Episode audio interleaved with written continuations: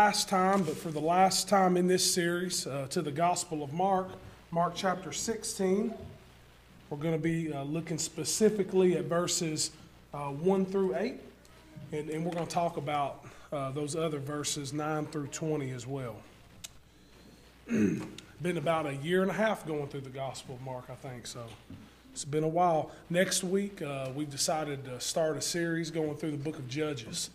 Uh, so we'll probably have a some sort of an introduction um, sermon and, and just kind of talk about the main the main theme of Judges. Looking forward to that as well. Gospel of Mark, uh, chapter 16, verses 1 through 8. Excuse me. When the Sabbath was passed, Mary Magdalene, mother, Mary, the mother of James, and Salome bought spices so that they might go and anoint him.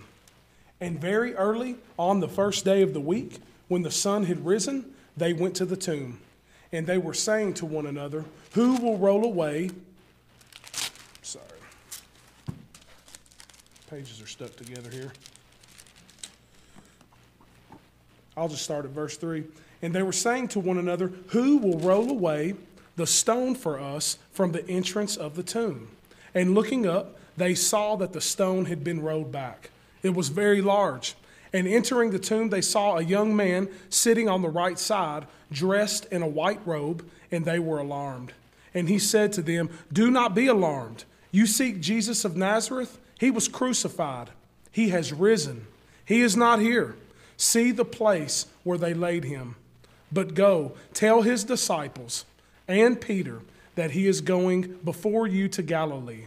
There you will see him, just as he told you. And they went out and fled from the tomb, for trembling and astonishment had seized them, and they said nothing to anyone, for they were afraid. Let's pray. Father, we just ask for your help this morning. Uh, we just pray that you would sanctify us by truth. Your word is truth. And we pray all these things in the name of Jesus. Amen. Do you want to just say we're um, welcome those who are watching on the live stream. Glad that you all are tuned in. There are approximately 125 churches in the United States that incorporate venomous snakes into their worship service. I actually thought there would be more than that. Uh, a study I read said 125. Um, you know, I don't know if you've seen any of that stuff on television.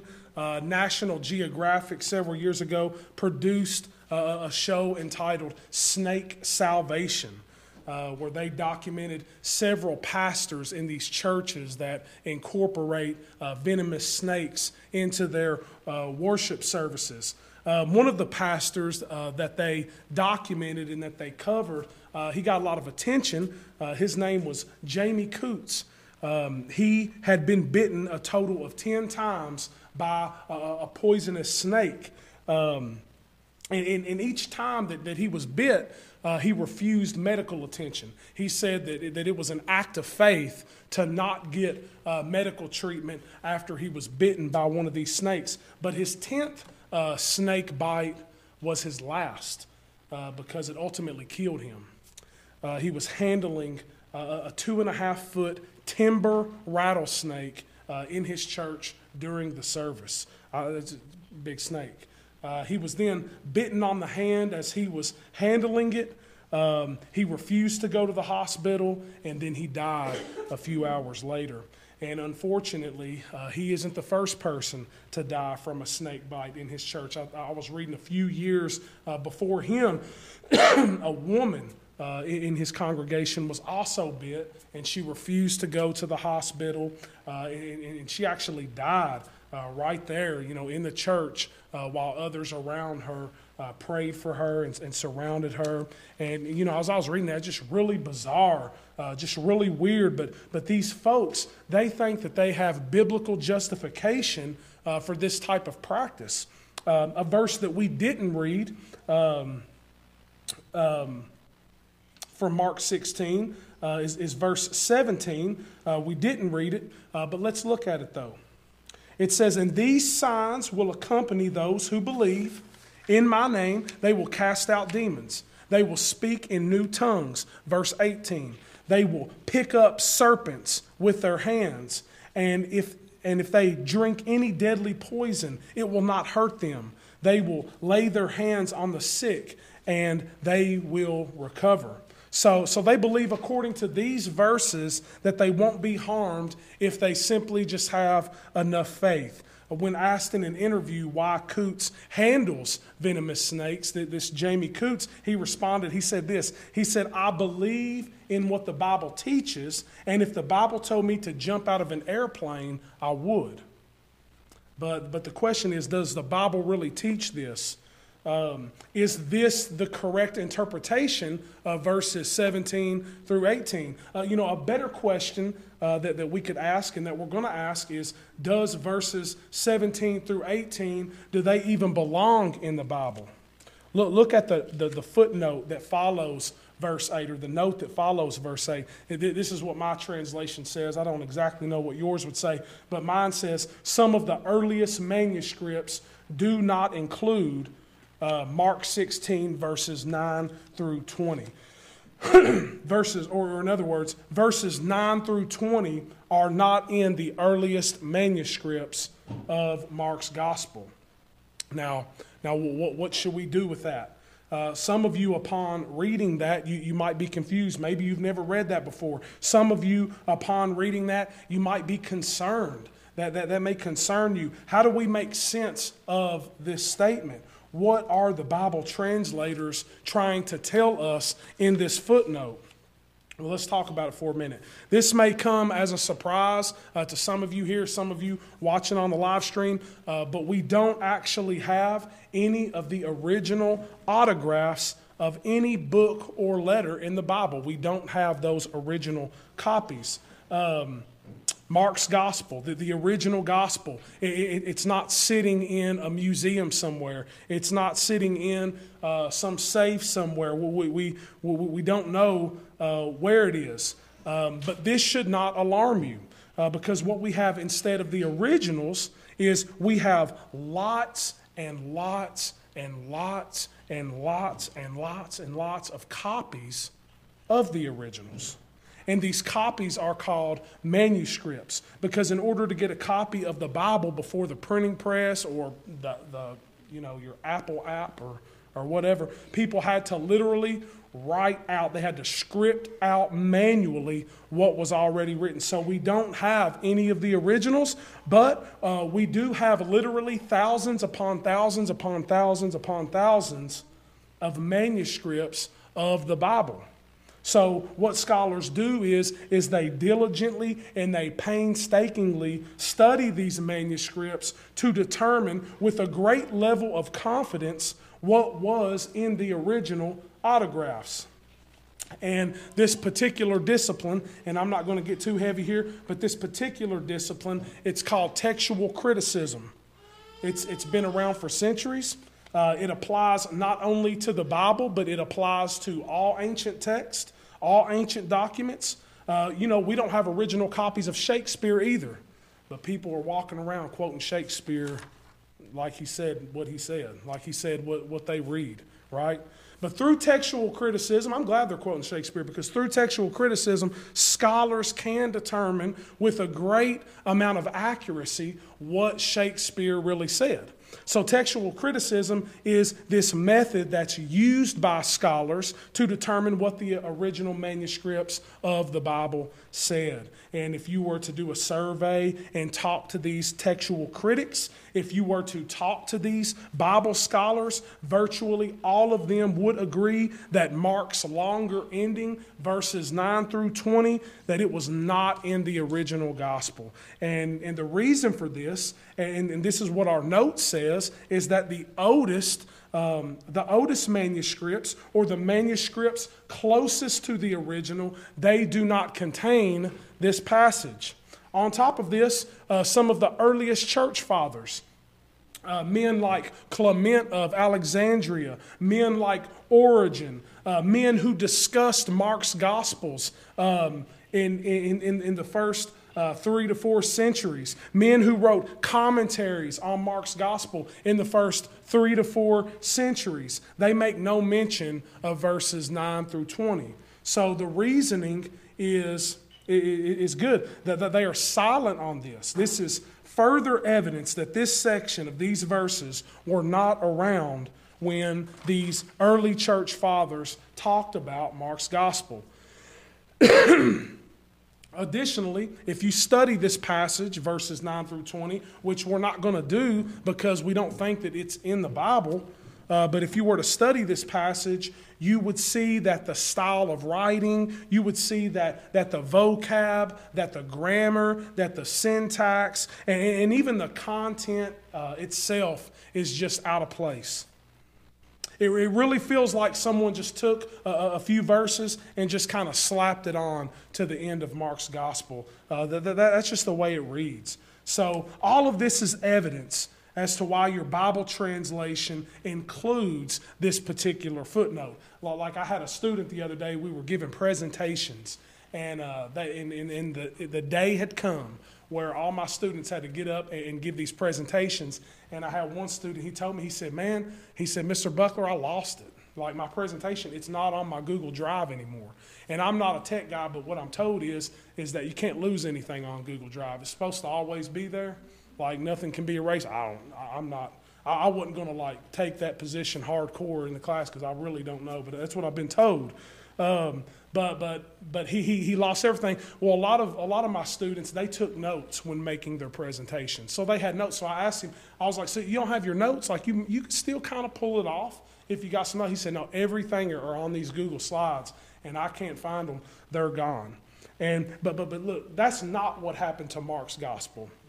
We, we, don't have the original, but we do have copies on top of copies on top of copies, and we have a great amount of confidence and certainty that we that, that, that, that what we have is what Mark wrote. So you shouldn't be concerned. Instead, you should really be confident.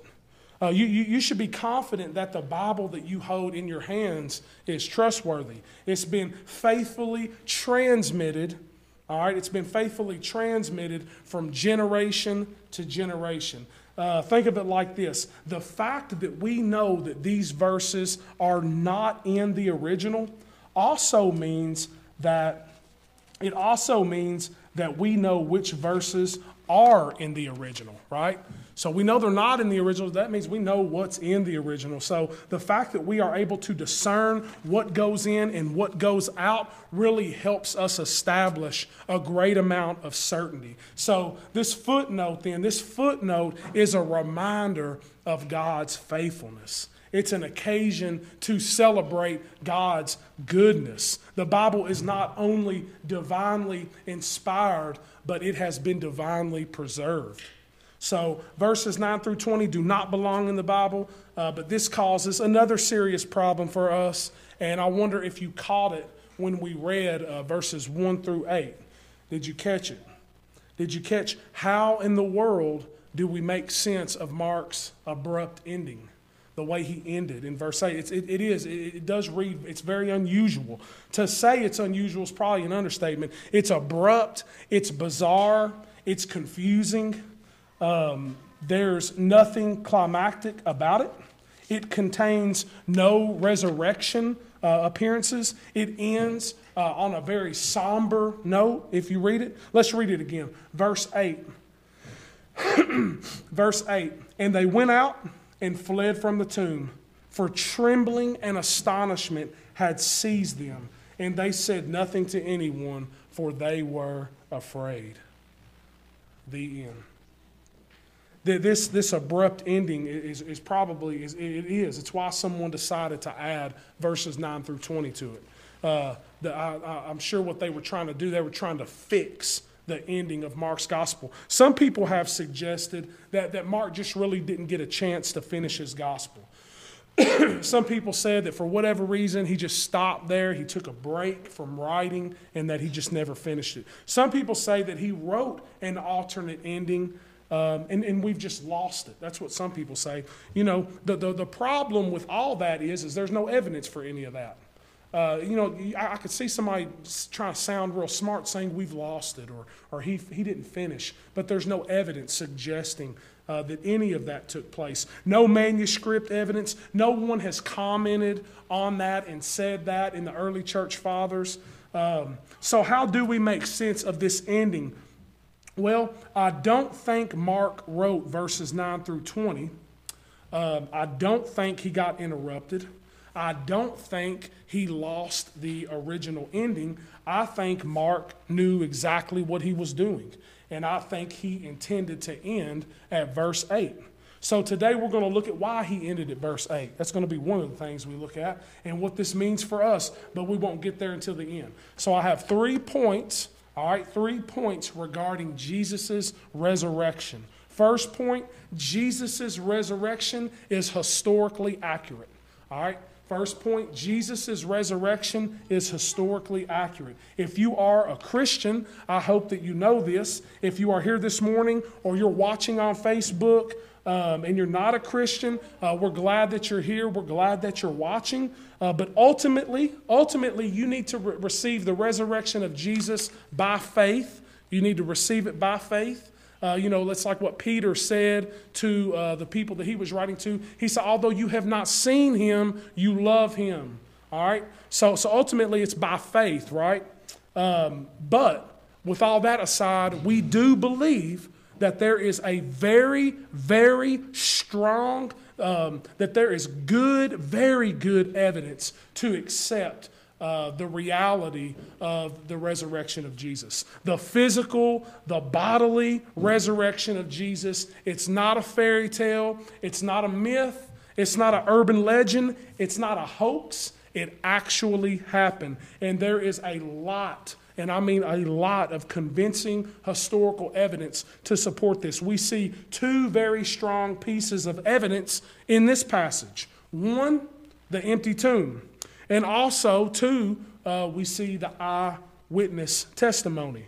If, if you recall our passage from a couple of weeks ago, last week Matthew preached, and we, we thank him for that. But the week before, um, we were told with an extraordinary amount of detail that after his crucifixion that jesus was buried uh, if you remember that, a lot of time was given to describe that process. We even said that Mark was, you know, acting out of the ordinary to spend so much time uh, uh talking about the burial of Jesus. You know, it could have just said uh, Jesus was buried, but eight verses were given to uh, detail that process. And, and, the question that we asked was, what, what was up with it? Why did he spend so much time? Why did Mark give so much detail to the burial of Jesus? Why doesn't he just say, you know, Jesus was buried and then move on?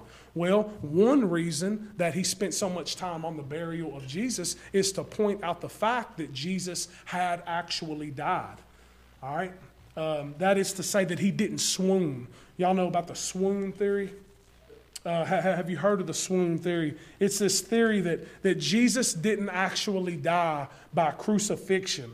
Uh, it's a way to try to explain away the resurrection. Um, so the swoon theory says that rather than, than Jesus dying, that the Roman soldiers, who were experts in killing, by the way, they knew how to kill people better than they knew they knew how to do anything. That, that, that those Roman soldiers, that they thought Jesus was dead, but actually he wasn't dead. This is the theory. Uh, so they laid him in the tomb while he was like unconscious, while he was knocked out. That's the swoon theory. Uh, so in this cold, dark, dingy tomb, Jesus is able to uh, wake up um, he's able to get up and he's able to roll back this heavy stone. Remember, the swoon theory agrees that Jesus was beaten, you know, that he had a crown of thorns put on his head, uh, that he hung on the cross for as long as he did. Swoon theory, swoon theory agrees with all that, but they also think that, he's, he, that he was in the physical shape to, you know, remove this stone uh, and he's able to sneak past the guards. That They think that he can do all that physically. And then somehow he is able to convince his disciples, uh, you know, beaten and, and um, tortured, that he's able to convince them that, that, that he's been resurrected and, you know, that he's got this glorified body on. I mean, it, it just doesn't make any sense. Um, that's the swoon theory. If you believe the swoon theory, I, am sorry. Uh, just that's that's sad. Uh, but Jesus didn't swoon. Uh, he died. He died. The women witnessed it. Uh, the Roman centurion, if you remember, he confirmed it. Pilate, Pilate assured it. Pilate assured it. Joseph of Arimathea, remember we talked about the risk he took. He put his whole reputation on the line, um, and he buried the corpse of Jesus right? The, the, the reason that all of these details are given is to demonstrate that Jesus is sincerely and that he is actually dead. The miracle of the resurrection necessitates Jesus' death and burial. Um, the miracle of the forgiveness of your sins necessitates Jesus' death and burial. So, Mark wants to make it very clear that Jesus did, in fact, die. We saw a few weeks ago that Jesus was buried quickly. but there were only a few hours left on Friday afternoon, and, and remember, no work could be done on the Sabbath. Uh, that is on Saturday. So there, so three women, Mary Magdalene, uh, Mary the mother of James, and Salome, they head to Jesus' tomb early on a Sunday morning in order to anoint the bottle or the body uh, with some spices that they had recently purchased. Uh, the spices, they were not intended to preserve or embalm. Uh, these were intended to cover the stench of the decaying corpse. And when they arrived, they're shocked. They were not intending for this to happen. Jesus predicted it many times. Uh, he, he told them several times that, that, that he would uh, raise from the dead, uh, that he would conquer the grave, uh, that he would be resurrected. Uh, but, but that's not on their radar. When, when they arrived, that they were shocked uh, because the stone had been rolled away and the tomb was empty. And that tomb, that empty tomb, is a crucial piece of evidence that supports the historicity of the resurrection. Think about it. Where did the preaching of the gospel begin? Well, where did Christianity really start? It started right there in Jerusalem, the very place where Jesus died and where Jesus was buried. You know, if, if, um, if the religious leaders uh, who opposed Jesus and his disciples, if they could show that Jesus was in fact dead and stayed dead, uh, if they could just produce a body, right, Christianity would die. If, if, if the tomb was not empty, then Christianity would have crumbled. Uh, one commentator said uh, the, the, the resurrection could, he said, the resurrection could not be maintained a single hour if the emptiness of the tomb had not been established as fact. It's a historical fact.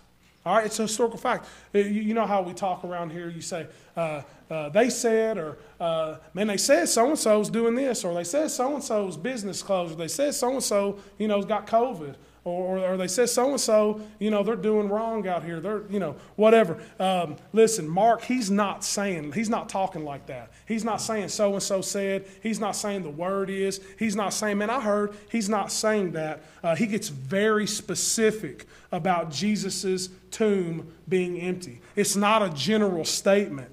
Mark names the names of the eyewitnesses. Mark is saying these women saw Jesus die. Um, they saw where he was buried and that they saw the empty tomb. Mark's, Mark's being very clear here. He, he, he, when, when he names them, when he names the women and he's talking about these eyewitnesses, uh, he's also saying, go ask them about it, right? Go ask them about it. They can vouch for the resurrection. Um, the, the women serving as eyewitnesses. That's very significant because both in Roman and Jewish cultures, women were viewed as inferior to men, uh, so much that their testimonies were not even considered credible in a court of law. Uh, we've, we've talked a little bit about that. Celsus, uh, he was a, a second century Greek philosopher. He opposed Christianity. One of his biggest attacks uh, was this. This is what he said. He said, How can anyone expect a rational man to listen to the testimony of a historical female? He's saying, he's saying, Your main eyewitness is a lady? Your main eyewitness is a woman? He, but what he's saying is, how can you believe what Christians teach when your main eyewitness is a woman? Josephus uh, first century historian. He said, Let not the testimony of women be admitted on the account of their levity and gender. Uh, the Talmud, which is a, basically a Jewish uh, commentator, man made, not inspired by God, uh, man made uh, Old Testament commentator. Um, basically think of like your study Bible, think of the notes in your study Bible. It's kind of like that for the Old Testament uh, from a Jewish perspective. Uh, th- this is what it says. Uh, it says, the testimony of a woman is on par with that of a thief. So, this view shows us the historical validity of the resurrection account. In other words, if you're going to fabricate Jesus' resurrection, you, you, know, you would never have used a woman as your first and your primary eyewitnesses. You wouldn't have done that because doing so would hurt, would hurt, not establish um, credibility. It would, it would not help establish credi- uh, credibility. The only reason someone would list women as the primary eyewitnesses is if it, in fact, if it actually happened as if they were, because it did happen. The other thing this shows us, and I, we've touched on this before as well, is this shows us the value of women. this shows us the important role that women play in the life of the church and in the ministry. It's interesting when you think about it. This shows us that God entrusted the gospel first to women. Uh, when Paul summarized the gospel in 1 Corinthians chapter 15, and I, will just say it, he said, For I delivered to you as of first importance what I also received, that Christ died for our sins according to the scriptures, that he was buried according uh, that he was buried, and that he was raised on the third day according to the scriptures. And, and those women that are in this passage, um, the, the, the women witnessed all three of those most important events. They watched Jesus die, they observed where he laid, and they observed the empty tomb. Um, so that's the first point. Jesus' resurrection is historically accurate. Second point Jesus' resurrection is theologically significant. Jesus' resurrection is theologically uh, significant. Verse 4, it contains a divine passive. Now, don't yawn um, when you hear that. A divine passive means that there is no stated subject performing the action. Uh, subjects in a sentence perform the action. There is no subject in verse 4, but there is an action. So, what Mark is doing by leaving this out, Mark is intending to point out to us that God is the one performing the action. So, a divine passive is a literary tool used to make a theological point. Um, it's used to attribute something to God without actually saying so. So the implication is that, if you look at verse 4, is that God removed the large and heavy stone from the entrance. God is the one who intervenes and pushes back the heavy stone. And when the women enter into the tomb, they expect to find Jesus' corpse. But instead, they see a young man dressed in white. And the Gospels, the other Gospels confirm that this was an angel. Uh, the primary job of an angel was to deliver a message. Uh, that's what angel means, messenger. So, this divine messenger does this job by interpreting for these women what the empty tomb meant. And what it meant was is that the crucified one is absent because the crucified one is resurrected. And the theological significance of this is very profound. So incredibly profound that in the Bible there are numerous men who suffer the same fate as Jesus. I won't you know, go into all of them, but just read the Bible front to back. There's a lot of men um, who suffered the same fate as Jesus, and you can read about them. But, but for all of those decent, uh, but sinful, and some godless and some wicked men um, that were executed like Jesus and buried like Jesus. Um, but but but the, but the difference is is they never got up, right? They they never got up out of the grave because that they are sinners. That's why, like us, like you, like me. But Jesus was hung from a tree. He was cursed by God. He was thrown into a pit. He was covered with a stone. But unlike all the other people that's mentioned in the Bible, and, and unlike everybody that, that you've ever known to die, uh, Jesus was raised to life because he wasn't a sinner, right? He wasn't a sinner, he died for sinners. The resurrection proves that Jesus' work on the cross actually accomplished salvation for his people. Friday, Jesus said it was finished. From the cross, he said, It is finished, meaning I have paid your sin debt in full. And on Sunday, the Father declares through the resurrection that Jesus' sacrifice had been accepted. It's the Father's stamp of approval of the Son's substitutionary death. It vindicates Jesus. It vindicates his sacrifice. It vindicates that this man was not a sinner. Peter pointed to Psalm 16 at Pentecost, if you remember, that this uh, that, that, Psalm 16, he said it was a messianic um, a messianic psalm. That that it wasn't just about David, but it was about Jesus. Uh, and not only did it predict Jesus' resurrection, but that it pointed to his vindication. I'll read it right here at, the end of uh, Psalm 16. It says, For you will not abandon my soul to Sheol or let your Holy One see corruption. Peter said at Pentecost that that psalm's about Jesus. Jesus' body wasn't in the tomb long enough. It didn't experience corruption, right? It wasn't in the tomb long enough to decompose. He fought death and he defeated it.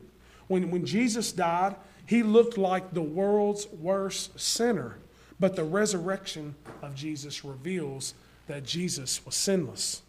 He wasn't a sinner, he died to ransom sinners so that sinners like you and me could be rescued and redeemed. That's the greatest news you'll hear all week, by the way. So, the resurrection of Jesus is, is, is really what sets Christianity apart from all other re- religions. There's other things, but the resurrection of Jesus uh, really sets us apart. Um, you know, some people say that um, you know, for Christians like that, that we just think that God chooses Jesus over Buddha or, or, or over Muhammad. Um, but but but that that's not it. Um, the, the, the, reason that we're trying to get Jesus to the nations, the reason that we're trying to preach Jesus um, every single day, uh, the reason that we're trying to see people come to Jesus and not to Buddha and not to Muhammad uh, is because Jesus is the only one who can really solve their problems. It's not that, you know, we're just picking Jesus over Buddha, it's that Jesus can do what Buddha can't do. It's that Jesus can do what Muhammad can't do, and that is save us from sin and death and God's wrath, right? Um, Jesus didn't come to make us good neighbors. Buddha's trying to just make you a good neighbor. Uh, Jesus can make you a good neighbor, but he also is the only one who can save you from sin and the grave. All right? And, and, and you know, that's the thing. We can all have a lot of different differences. Uh, we can look different. Uh, we can think different. We can come from different cultures. Uh, we can talk different. Uh, but we all have that need in common that we need to be saved from the world. We need to be saved from ourselves. We need to be saved from sin and the devil and God's wrath. We all have that in common. Tim Keller, he writes, he says, Death used to be an executioner, but the gospel makes him just a gardener. Talking about death. He said, Death used to be able to crush us, but now it can only plant us in God's soil so that we become something glorious. Third point Jesus' resurrection is personally relevant. Jesus' resurrection is personally relevant. So now we come back to the question of Mark's abrupt ending. If you remember in verse 8, he had a very abrupt ending. What does it mean? I want you to see that Mark's um, I want you to see that Mark's conclusion fits really well with his style. It fits really well with his theme. Uh, it fits really well with his purpose. I think Mark knows what he is doing. It's wild. People think they know better what Mark is trying to write. Um, this abrupt ending fits Mark's style. Mark likes to move quickly. He likes to um, move to new subjects quickly, and we've observed that uh, as we've been in the Gospel of Mark. We have seen that all over his book, that Mark moves at a fast pace. Um, like when, when, he's going through, when he's, when he's uh, telling us stories and he's describing accounts, he is moving at a very fast pace. It's like he is sprinting towards the finish line. Remember, uh, his favorite word is immediately. Remember, Mark uses that word immediately over 40 something times uh, in his gospel. It's almost kind of jarring to read this account, especially if you sit down and read it in one setting. Um, so the ending is actually very consistent with this book. We have been jarred the entire time. So this isn't a surprise. This abrupt ending, it, it also uh, really fits with Mark's theme. one of the themes of Mark's Gospels is that the disciples are often afraid. Um, and this fear is usually mixed with an amazement. That word alarmed, if you look at verse 5, that word alarmed, it really captures it really captures it perfectly. Fear and amazement. Verse 8 also captures this same uh, sentiment. These women, they are trembling and overwhelmed with astonishment. Not just afraid, but astonished. This is a theme all throughout this gospel. And I'll just give you one, but there's, there's a ton, and you'll remember them. But, but, but you remember how the disciples responded uh, when Jesus shut down the storm and that it was raging around the disciples' boat. If you remember that, remember Jesus rebuked the wind and he commanded the sea to stop. And, and then he looked at the disciples and he said, well, Why are you so afraid? he says, Why are you so afraid? Do, do you still have no faith? And it says that they were terrified. Literally, they feared a great fear. Um, if you remember that, they, remember they said, they said, Who is this guy? They said, Who is he? Um, even the winds and the waves obey him. This, there's a mixture there of fear and astonishment. And, and finally, to understand Mark's ending, uh, we need to understand Mark's purpose. Mark's main purpose is to answer the question who is Jesus? And he has revealed to us that Jesus is the divine Son of God, that Jesus is the promised Messiah. He possesses all authority on heaven and on earth. Mark tells us that.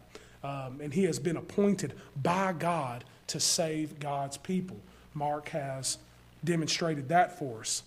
But, but, but he's, he's, uh, he's showed us that, that that Jesus came to save us not just from life's circumstances, not just from uh, political oppression, although that's part of it, but ultimately, He came to save us from sin, from our sin and the grave. And the other purpose for which Mark writes is to show us what it looks like to follow Jesus, what's involved uh, with being a disciple of Jesus. What does he expect of me? And the simple and straightforward answer to that question is faith. That's what Mark tells us we need. Uh, faith is what Jesus requires. Faith is what is needed. I like what Tim Keller says. He says, um, All you need is grace, all you need is need. I like that. So, who is Jesus? He is the crucified and the resurrected one. Uh, what's it look like to follow him? To exercise faith in Him and in Him alone, even with all of life's uncertainties, uh, all of life's suffering, hardships, all the, throughout all the difficulty, all the fear. Trust in Jesus, trust in Jesus alone. Walk with him by faith. That's what Mark wants us to see in this gospel.